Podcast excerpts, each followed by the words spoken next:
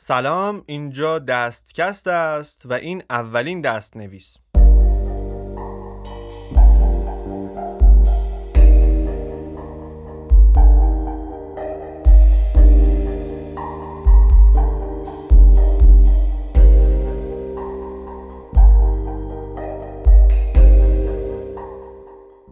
من شاهین خلیلپور هستم و از این به بعد قرار یه سری اپیزود ویژه به اسم دست نویس داشته باشیم. که توی این اپیزودا در مورد یه سری کتاب صحبت می‌کنیم.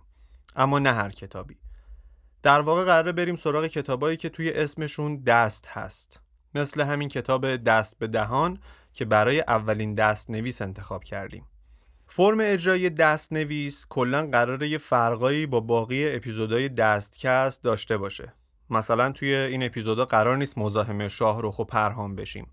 چون اونا به اندازه کافی مشغله دارن و تا جایی که من در جریانم در حال آماده کردن اپیزود جدید برای 15 دیماه هستن. خب بریم سراغ کتاب دست به دهان. یه توضیح کلی راجع به کتاب بدم. نویسنده کتاب دست به دهان آقای پولوستر نویسنده آمریکاییه. اگه بخوام خیلی خلاصه در مورد پولوستر و زندگیش بگم اینکه سال 1947 به دنیا اومده و در قید حیات هم هستن همچنان و امیدوارم خدا حفظش کنه. استر جز نویسنده های شناخته شده برای ما ایرانی است و تقریبا توی هر کتاب فروشی حداقل دو سه تا از کاراشو میشه پیدا کرد. اونم به خاطر ترجمه های بیشماری که از آثار بیشمارش وجود داره. به هر حال ایشون خیلی پرکار بوده و هنوزم هست و خوشبختانه سبک و محتوای کاراش جورین که مشکلی برای ترجمهش توی ایران وجود نداره و دست سانسورچیا خیلی به کاراش نرسیده. اگه هم رسیده انقدر ریز و جزئی بوده که خبرش به ما نرسیده. راستش چون تنها کتابی که از پولوستر خوندم همین دست به دهان بوده نظری در مورد سبک نوشتاری و رویکردش به ادبیات نمی‌تونم داشته باشم. از طرفی هم چیزایی که توی اینترنت در موردش خوندم و ترجیح میدم نپذیرم. مثلا یه جا نوشته که این نویسنده پست مدرنه یه جا نوشته مثل ساموئل بکت دغدغه هویت داشته. خب خیلی از نویسنده ها دغدغه هویت دارن. یا کلا هر کیو هر چیو می‌بینی یه پست مدرنی انگار بهش چسبیده. واسه همین به نظرم چنین عناوین کلی برای توصیف کار یه نویسنده کافی نیست و اطلاعات خاصی به ما نمیده و شاید فقط به درد اظهار نظرهای سطحی بخوره. خب دور نشیم از خود کتاب. دست به دهان و انتشارات چشمه اولین بار سال 88 چاپ کرده. و این کتابی که الان دست منه و همین یه ماه پیش خریدمش چاپ دومه. پس میشه نتیجه گرفت که خیلی از این کتاب تو این ده سال استقبال نشده. عکس روی جلد کتاب تصویر خود نویسنده است و زیر عنوان کتاب نوشته که گاه شماری شکست های نخستین. و وقتی کتابو باز می‌کنی و 20 صفحه ازش می‌خونی متوجه میشی که پولوستر چیزی شبیه به زندگی نامه یا خاطره نوشته. اما خب به خاطر تواناییش توی روایت میشه اصلا فرض کرد که داره یک داستان تعریف می‌کنه. البته داستانی که خودش زندگی کرده.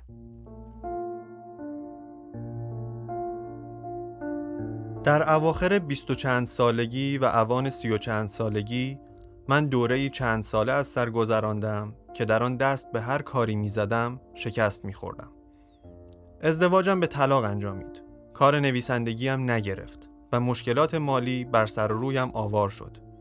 منظورم نه فقط افلاس مقطعی یا دوره هایی از سفت بستن کمربندها بلکه بیپولی مداوم طاقت فرسا و کشنده است که جانم را تباه کرده و جسمم را برده بود در حراسی بی تمام.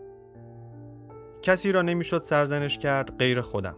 رابطه من با پول همیشه رابطه ای معیوب، مرموز و پر از تمایلاتی زد و نقیز بود. و حالا داشتم تاوان سرباز زدنم از اتخاذ تصمیمی مشخص در باب همین مسئله پول را می دادم.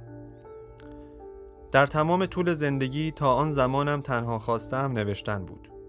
از همان 16 یا 17 سالگی فهمیده بودم این را می خواهم و هیچگاه هم خودم را با این فکر فریب ندادم که می توانم با نوشتن زندگی بگذرانم. تصمیم نویسنده شدن یک جور تصمیم شغل آینده مثل دکتر شدن یا پلیس شدن نیست. آدم نویسنده شدن را انتخاب نمی کند بلکه برای این کار انتخاب می شود. و همین که این حقیقت را بپذیرید که برای کار دیگری مناسب نیستید یعنی آماده شده اید برای ره سپردن باقی روزهای عمرتان در مسیری دراز و صعب. اگر نور چشمی پروردگار از آب در نیایید و بدا به حال آنکه روی این قضیه حساب کرده باشد یعنی کارتان هیچگاه پول کافی برای تأمین زندگیتان فراهم نخواهد آورد. و اگر می‌خواهید سقفی بالای سرتان داشته باشید و از گرسنگی نمیرید پی انجام کار دیگری را هم به تن بمالید. تا از پس پرداخت قبضهایتان بر بیایید. من همه اینها را حالیم بود. آمادهشان بودم. گلایه ای نداشتم. از این لحاظ بی نهایت خوشبخت بودم. پی هیچ منفعت مالی خاصی نمی گشتم و چشمانداز فقیر بودن نمی ترساندم. تنها چیزی که می خواستم مجالی بود برای انجام این کاری که فکر می کردم جنمش را دارم.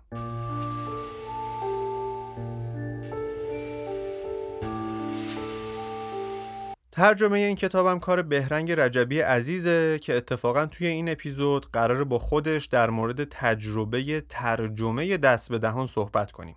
اولین چیزی که از آقای رجبی پرسیدم در مورد نصر و نگارش پولستر بود چون به هر حال ما از خلال ترجمه بخش مهمی از فرم نوشتار نویسنده رو از دست میدیم همیشه در مورد نصر آستر و شکل نوشتنش میشه گفت خیلی به نظر من میاد و البته دارم توضیحی که میدم ناظر به اینه که در واقع تصورم از اون نصر چی هست؟ اینکه چقدر حالا موفق شدم این رو به فارسی برگردونم. راستش اینه که آدمای دیگه ای باید نظر بدن خودم نمی‌دونم. سعیم رو کردم ولی از میزان موفقیتم طبیعتا خودم نمی‌تونم بگم. ویژگی نصرش اینه که نصر پر از کلم نصر غنیه به لحاظ کلمه پر کلمه است. پر کلمه هایی که به دقت انتخاب شده. پر صفته. هر چیزی رو سعی می‌کنه به تا حدی که می‌تونه توصیف بکنه و توضیح بده. و چیزی که متفاوتش می‌کنه جدای از این غنی بودن نصر از دیگر نویسنده های امریکایی آهنگیه که توی انگلیس جملات انگلیسی و ترتیب جملات پشت سر هم داره. اگر که خودش چند تا از کتابهاش رو خونده از سایت آمازون میشه خرید.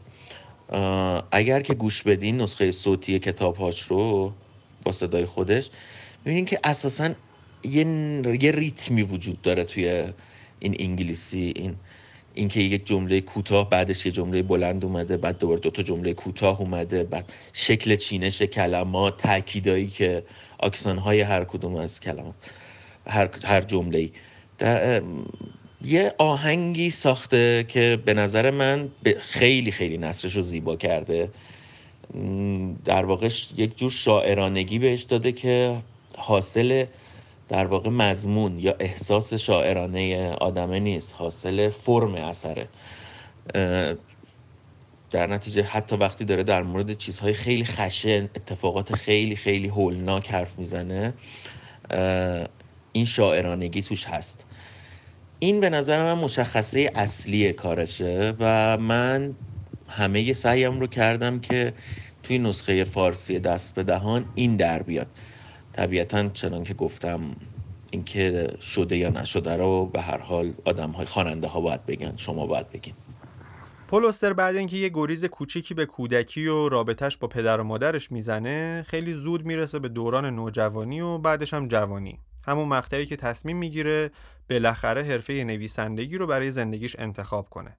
البته با علم بر اینکه نویسندگی به احتمال خیلی خیلی خیلی زیاد نون و آب نمیشه براش. برای همین کلا برای کسایی که دوست دارن نویسنده بشن یا توی زمینه های فعالیت کنن که پول توش نیست خوندن این کتاب می‌تونه مفید باشه. البته همونطور که از روی جلد کتاب معلومه این کتاب پر از تجربه های شکست. برای همین قرار نیست خوندنش حال بده و خوش بگذره خیلی. ولی به هر حال به من که حال داد. به لحاظ اصولی هم گمان می کردم برای نویسنده اشتباه است توی دانشگاه قایم شود. خودش را بین کلی آدم شبیه خودش بیاندازد. زیادی راحت و آسوده باشد. خطرش در احساس رضایت کردن آدم است و همین که به نویسنده چنین حسی دست دهد دیگر عملا از دست رفته. یکی از چیزهای جالب این کتاب برای من که فاز نوشتن دارم و نویسنده دستکستم هستم و برای اپیزودا همیشه سعی می‌کنم از ترکیبایی که به دست ربط داره استفاده کنم اینه که عمدن یا غیر عمد از ترکیبهای دست خیلی استفاده شده.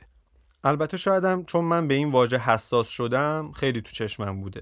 ولی در مورد این ماجرا هم از آقای رجبی پرسیدم. راستش نه. من عمدی در مورد استفاده از کلمه دست یا ترکیباتی که دست توشون هست رو نداشتم مطلقا. اون موقع ترجمه راستش اصلا به این فکر نمی کردم و شما به هم وقتی که در مورد کار باتون صحبت کردم شما به هم این ایده رو دادین یا اینو توجه منو به این جلب کردین که ناخداگاه چقدر از کلمه دست و ترکیباتی که با دست ساخته شده توی کار استفاده شده. این مدت خیلی فکر کردم به این حرفتون و به نظرم بیدلیل نیست. در واقع طبیعتا ناخداگاه منه. ولی اساسا کتاب دست به دهان درباره جوانی آدمیه چون کتاب در واقع از کودکی آستره تا لحظه ای که اولین کتابش رو منتشر می‌کنه. در واقع شرح شکست های زندگیش تا لحظه رسیدن به اولین موفقیت. قصه زندگی آدمیه. بره های مهم از زندگی آدمیه. شکست های آدمیه که جز دستش که جز نوشتن هیچ چیزی برای پول در آوردن برای امید داشتن به آینده برای ساختن آینده نداره. تن در واقع تنها چیزی که راوی کتاب که خود پلاستر پلاستر جوانه داره یک دسته که می‌تونه باش بنویسه. در نتیجه بعید نیست و عجیب نیستش که بخش زیادی از ترکیب های کتاب از طریق همین دست ساخته بشه. چون همونطور که گفتم این آدمه چیز دیگری نداره برای اینکه باهاش دنیا و و آیندهش رو بسازه. به نظر من توی اصل کتاب هم وقتی که نگاه کردم این ترکیبات با دست زیاده و توی ترجمه فارسی هم همونقدر این ترکیب ها تکرار شده و زیاد بوده. ولی به هر حال کماکان من قصدی از اینکه مشخصا از کلمه دست یا از این ترکیبات استفاده کنم موقع ترجمه نداشتم. این گاه شماری شکستی که داریم در موردش حرف می‌زنیم فقط یه سری خاطره شخصی نویسنده نیست. در خلال تجربه های خودش داره یه تصویر کلی از وضعیت اقتصادی آمریکا و البته جامعه هنری و ادبی اون مقطع ارائه میده که خب یه جاهایش برای ما ایرانی ها هم ملموس و تعمین پذیره و یه بخشش هم به هر حال قابل لمس نیست. اما چیزی که اهمیت داره به نظر من واکنش یک آدم 20 ساله به وضعیت واقعی زندگیشه و اینکه توی این وضعیت چطوری داره تلاش می‌کنه. تلاش می‌کنه کاری که دوست داره رو انجام بده. شکستایی که تجربه می‌کنه رو اونقدر برای خودش بزرگ نمی‌کنه و خودش رو در محور عالم تصور نمی‌کنه و به راهش ادامه میده. در واقع به کاری که ایمان داره یا اصلا دوست داره انجام بده می‌پردازه بدون توجه به هر شکستی. بی وقفه می‌خونه می‌نویسه ترجمه می‌کنه دوباره می‌نویسه دور میریزه شعر میگه نمایشنامه می‌خونه. و غرق این ژست نمیشه که جهان منو نذاشته رو سرش و کسی منو تحویل نمی‌گیره. پس واسه همینه که دارم شکست می‌خورم. به خودش نمیگه حق دارم افسرده باشم و به زمین و زمان فوش بدم و بقیه رو مقصر جلوه بدم. هرچند که مشخصا جامعه و سیستم آمریکا تا اندازه قابل توجهی توی چنین وضعیتی مقصرن. و خود پولستر هم فازش این نیست که همه چی به خود آدم بستگی داره و بی توجه به محیط میشه ادامه داد. مثل این سخنرانی انگیزشی دوزاریا که میان کلا محیط و جامعه و حکومت و خانواده و فرهنگ و نادیده می‌گیرن و میگن همه چیز فقط و فقط به خودت بستگی داره. نه اینو نمیگه. قضیه این نیست. اتفاقا به نظرم خیلی واقعیتر و درستتر از این حرفا داره روایت می‌کنه. من حتی پیش از آن که بروم تو آمده بودم بیرون. پا به نوجوانی که گذاشتم دیگر به این نتیجه رسیده بودم که دنیای تجارت باید بی لطف حضور من روزگارش را بگذراند. آن موقع شاید بدترین حالم را داشتم. تحمل ناپذیرترین حالم را. پریشانترین حالم را. وقتی در مورد خاطراتش صحبت می‌کنه یه عالم عنوان کاری رو میاره وسط از کار روی کشتی و تمیزکاری دستشویی گرفته تا نگهبانی هتل و کار توی بار شاید چون هدفش مشخص بود و داشت به این تجربه ها به چشم یک خوراک خوب برای آینده نویسندگیش نگاه می‌کرده این کارها هم براش کار سختی نبوده. نمی‌دونم. ولی نکته اصلی خاطراتی که داره تعریف می‌کنه برای من اینه که خیلی کلی و سریع از تمام این خاطرات و گذشتش میگذره.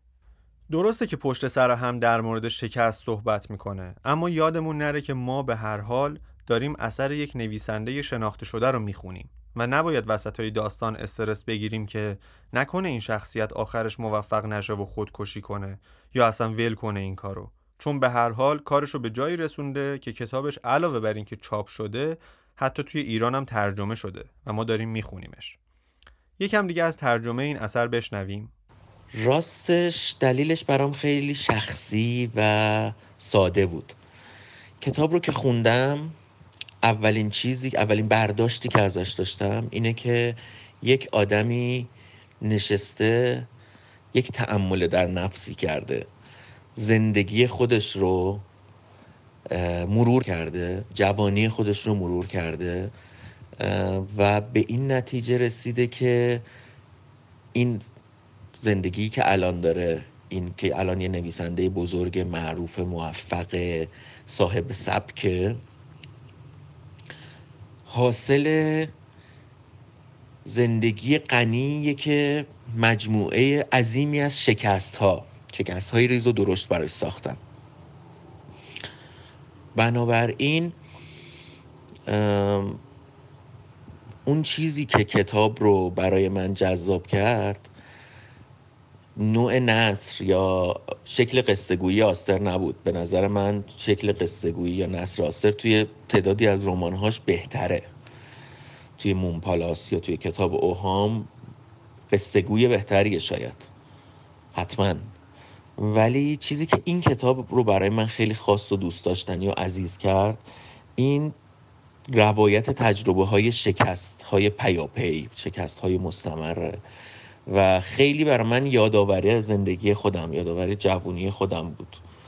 من وقتی توی 27 سالگی نشستم به ترجمه این کتاب یک فهرست بلند بالای مخصوص خودم از این شکست ها رو تو زندگی داشتم.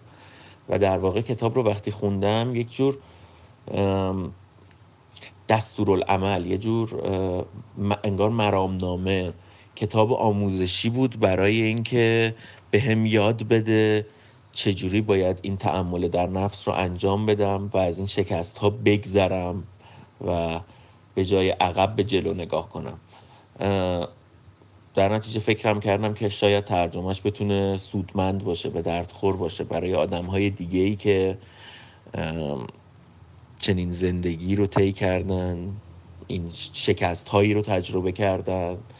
و ولی کماکان امیدوارن امید به آینده دارن و امیدوارن فردا بهتر باشه. این اون نکته خیلی خیلی جالب کتاب برا من بود و همینم کتاب رو برا من دوست داشتنی کرد. پولوستر برای ادامه تحصیل بورسیه میشه و میره پاریس. ولی اوضاع اونطور که می‌خواسته پیش نمیره و یهو می‌بینه که مجبور واحدا و درسایی که دوست نداره رو پاس کنه.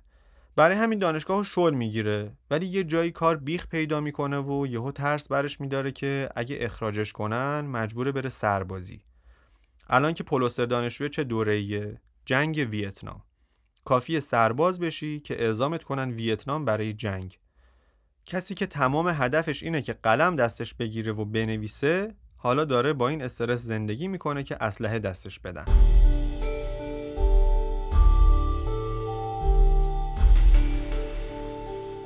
اگر دستگیرم می‌کردند می‌رفتم زندان. این تصمیمی و عزمی بود قطعی موضعی حتمی و بی تغییر نمی‌خواستم در آن جنگ نقشی داشته باشم حتی اگر معنایش گند زدن به زندگیم بود. اما با این حال کارم را کردم و دانشگاه را بیخیال شدم. هیچ نترسیدم. کوچکترین نشانی از شک یا تردید حس نکردم. و با چشمان کاملا باز خودم را انداختم به دلش. انتظار سقوط ناجوری داشتم اما اینطور نشد. خلاصه دست از پا دراستر برمیگرده آمریکا و دانشگاه کلمبیا هم یه فرصت جدید بهش میده و کمکش می‌کنه که نره جنگ و به تحصیلش ادامه بده. یه نکته ظریفی بگم ما داریم در مورد سال 1968 صحبت می‌کنیم. سالی که کلا جنبش های دانشجویی نقش مهمی توی تحولات سیاسی اجتماعی دارن به خصوص توی فرانسه. حتی توی آمریکا هم فضا ملتهب بود و دانشگاه کلمبیا هم هر روز پر بود از جنبش های کوچیک و بزرگ دانشجویی. ولی پروستر تو فاز خودش بود و حتی به چنین جنبش هایی به چشم مواد لازم برای نوشتن نگاه می‌کرد. این آدم انقدر در مورد شکست خوردن آگاه بود و شاید یه جورایی منتظرش بود که توی دانشگاه یه مسابقه هم را انداخت. یه مسابقه در پاسداشت و تقدیر از ناکامی و شکست.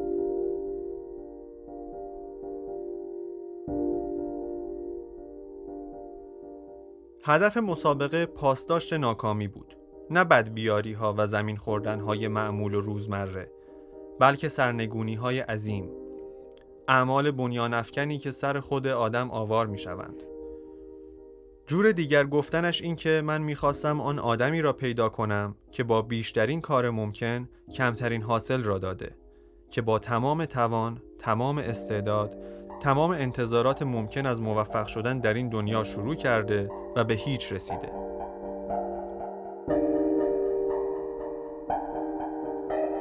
خودش میگه تنها کسی که توی این مسابقه شرکت کرد خودش بوده و در نهایت هم برنده شد. می‌بینید چه بازی جالبی داره با شکست خوردن انجام میده. یه جورایی توی شکست خوردن برنده میشه. حالا کلا کتاب پر از چنین خاطرات و اتفاقاتی که دیگه بیشتر وارد جزئیاتش نمیشیم. جلوتر راجع به ازدواجش صحبت می‌کنه که خیلی بیدلیل و از روی خالی بودن زندگی تصمیم می‌گیره ازدواج کنه. که خب همسرش هم در واقع که همسر اولش هم بوده با خودش همفاز بود و با هم ترجمه می‌کردن و از این راه پول در می آوردن کار اصلیش توی فرانسه هم پولوسر همین بوده ترجمه می‌کرده. که اینم به خاطر تسلط نسبی که روی زبان فرانسه داشته و تکنیکای نگارشی بلد بوده تونسته بود توش پیشرفت کنه و سفارش کار بگیره. هرچند که خیلی هم از کتابایی که بهش سفارش می‌شد راضی نبود و معمولا کتابای به در نخوری بودن. ولی خب با اینکه فضا ایدئال نبود و کارشو اونقدرم دوست نداشت بیکارم نبود و چشمش به آسمون نبود که بالاخره یه فرجی بشه.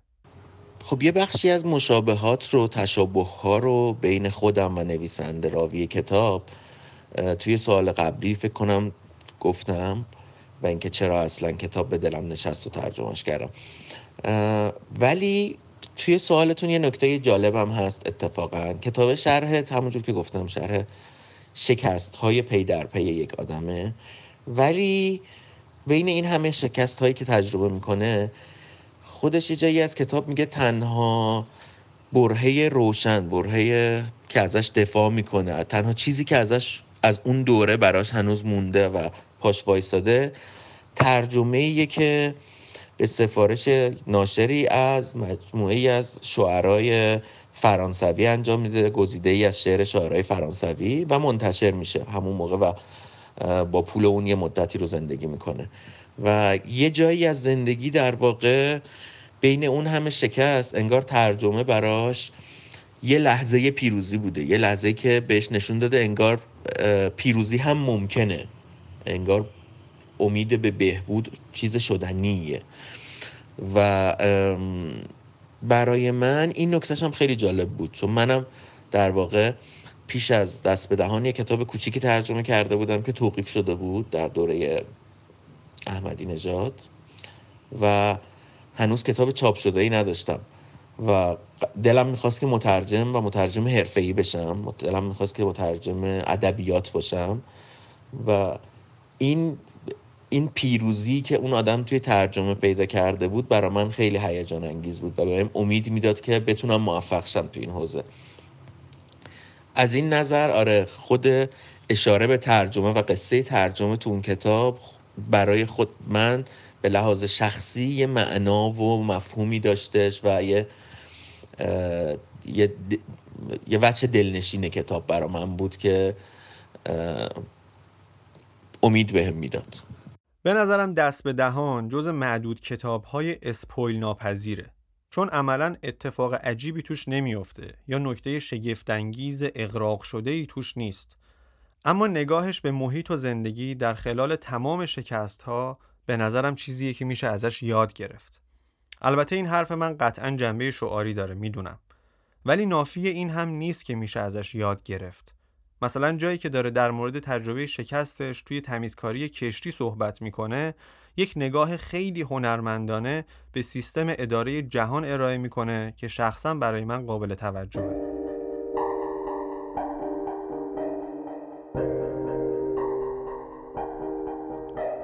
مهمتر از همه چیز آنچه هیچگاه فراموشم نمی‌شوند ماهی هایند. صدها ماهی مرده به هر رنگی شناور روی آب بدبو و آغشته به نفت باراندازهای دم پالایشگاه ها. این ماهی ها کمیته استقبال معمول ما بودند. منظره ای که هر بار یدکش ها به بندری تازه می بردندمان خوش آمدمان می گفت. این تصویر هر طور نگاه کنی کریه بود. و عمیقا مرتبط با تجارت کسب پول و قدرتی که پول به کسانی که کسبش می‌کردن می‌داد. حتی تا مرز از ریخت انداختن چشماندازها این جهان طبیعی را زیر و زبر کردن. قدرتی که من هم با اکراه شروع کردم به احترام گذاشتنش. به خودم گفتم ته قضیه را هم که در بیاوری می‌فهمی دنیا همین شکلی است. این کراهت با هر تصوری که آدم داشته باشد حقیقت این دنیاست.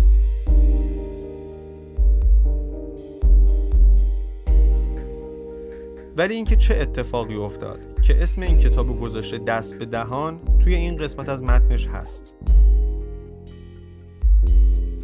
طی سه سال و نیمی که در فرانسه زندگی کردم خرواری کارهای مختلف انجام دادم. از سر یک شغل پاره وقت می پریدم سر آن یکی. هر کاری می کردم آنقدر که جانم به لب می آمد وقتهایی که کار نداشتم مشغول گشتن پی کار بودم. وقتهایی که کار داشتم مشغول فکر کردن به اینکه چطور کارهای بیشتری پیدا کنم. حتی در روزهای خوشیم به ندرت آنقدر پول در می آوردم که احساس امنیت کنم. و با این حال به رغم یکی دو موقعیت خطرناک توانستم جلوی ویرانی کاملم را بگیرم. به قول خودشان موجودی بودم دست به دهان.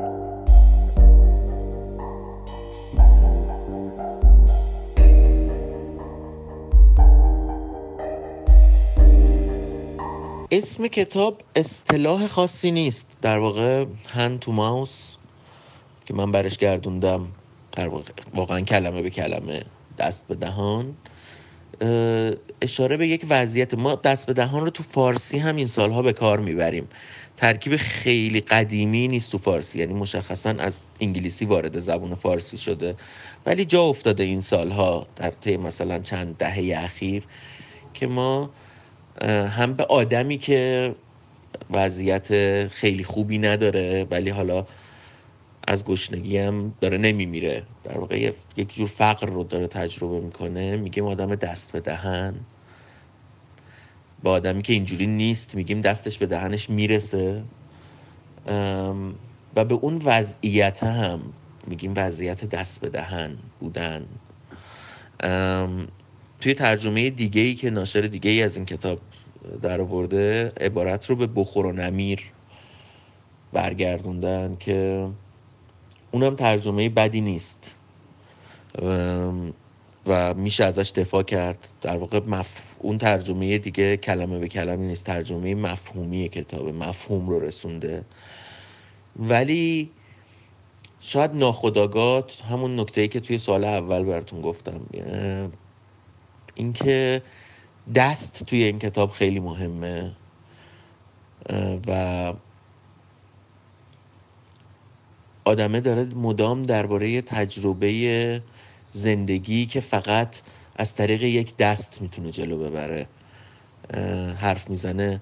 در نتیجه من خیلی ناخداگاه اون موقع ترجیح دادم که وفادار بمونم به این نکته و دست به دهان رو انتخاب کردم به جای اینکه وردارم به عبارات حالا آشناتر یا فارس به فارسی معمولتری ترجمهش بکنم. همون موقع به نظرم اومد که دست به دهان ترجمه بهتریه. حالا که وضعیتش برام خداگاه شده و بهش فکر کردم حالا دیگه مطمئنم که دست از دست به دهان دفاع می‌کنم و حتما به نظرم میاد که معادله بهتریه برای اسم کتاب. یه چیز دیگه که خیلی برای من جالب بود تو این کتاب این بود که هر تصمیم کوچیک و بزرگی مسیر زندگی نویسنده رو عوض می‌کرد. بعضا کافی بود توی خونه بمونه که مثلا فلان اتفاق براش نیفته یا فلانی رو نبینه. بعضا کافی بود ساکت بمونه که پول خوبی دستش رو بگیره. یه جایی چیز باحالی میگه. همچون همه دیگر تصمیم های اشتباه هم در زندگی به رغم تشخیصم عمل کردم گذاشتم بازندیشی های بعدی وضوح غرایزم را خدشه دهند تمام این کتاب و دغدغه پول و دستمزد و امنیت مالی پوشونده. دغدغه مالی در واقع تا 35 سالگی دست از سر پولستر بر نمیداره و به هر دری می‌زنه عملا شانس خاصی نصیبش نمیشه. می‌خوام بدونید که طبق کلیشه این کتاب هپی اندینگ نیست. و ما چیزی از موفقیت و نقطه عطف زندگی استر نمی‌بینیم توش. در واقع تو دل یکی از هزاران شکستی که می‌خوره کتاب تموم میشه.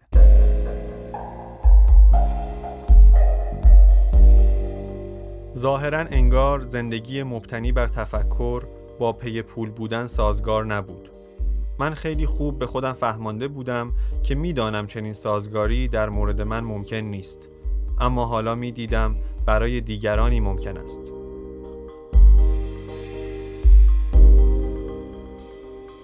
به نظرم این پاراگراف از کتاب خلاصه کل چیزیه که بستر می‌خواسته بگه. دو طرف معادله کماکان همان بود. زمان یک طرف پول آن یکی طرف. من قمار این را کرده بودم که می توانم از پس هر دو بر بیایم. اما بعد سالها تلاش برای غذا دادن به یک دهان بعد به دو دهان و بعد به سه دهان سرآخر شکست خوردم. سخت نبود بفهمم چرا. خودم را زیادی هلاک کار کردن به خاطر زمان کرده بودم و نه چندان کافی هلاک کار کردن به خاطر پول. و نتیجه این بود که حالا هیچ کدامشان را نداشتم.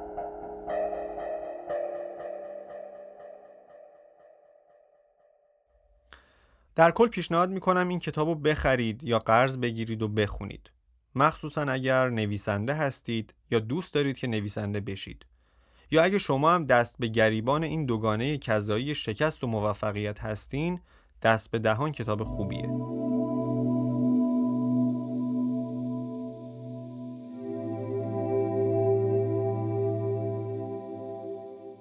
خیلی ممنونم که به اولین دست نویس پادکست دستکست گوش کردین. دستکست در تمام app های پادگیر مثل کست باکس و اپل پادکست و غیره در دسترسه. و اگه توی این app ها برای ما کامنت بذارید به بهتر شدن دستکست کمک بزرگی می‌کنید. البته یادمون نره که بزرگترین حمایت از هر پادکستی معرفی کردنش توی فضاهای خصوصی به آشنایان یا شبکه های اجتماعی به follower های عزیزه. موزیکای این اپیزود از آلبوم لالایی و ناله های قلعه نای ساخته پویا پورمینه که لینک بیپتیونز این آلبوم رو توی توضیحات می‌ذاریم. لینک حمایت مالی رو هم می‌ذاریم تا اگه دوست داشتین از دستکست حمایت مالی کنید. هرچند این پادکست کاملا رایگانه و بدون هیچ چشم داشت مالی داره تولید میشه. و اینکه ما توی اینستاگرام و توییتر هم فعالیم اونجا هم اگر ما رو دنبال کنید محتواهای مختلفی در مورد دست و اپیزودهای ما پیدا می کنید. اپیزود بعدی دستکست تا دو هفته دیگه منتشر میشه و قبل از خداحافظی نهایی یه تشکر ویژه بکنم از آقای بهرنگ رجبی که خیلی به دستکست و من لطف داشت و دم پویا پورمین گرم که توی این سرمای استدیو با دستا و گوشاش منو همراهی کرد. اینم محض اینکه خاطره بشه بگم این آخرین باری بود که از این استدیو استفاده کردیم و خداحافظی با این خونه و استدیو برای من که خیلی سخته. البته برای پویا حتما سختره که بعد از این همه سال خاطره و کار و اتفاق داره از آخرین پروژه این استدیو خروجی می‌گیره. به عنوان حسن ختامم می‌خوام این جمله از کتاب رو بخونم که به نظرم خیلی چیز غریبیه.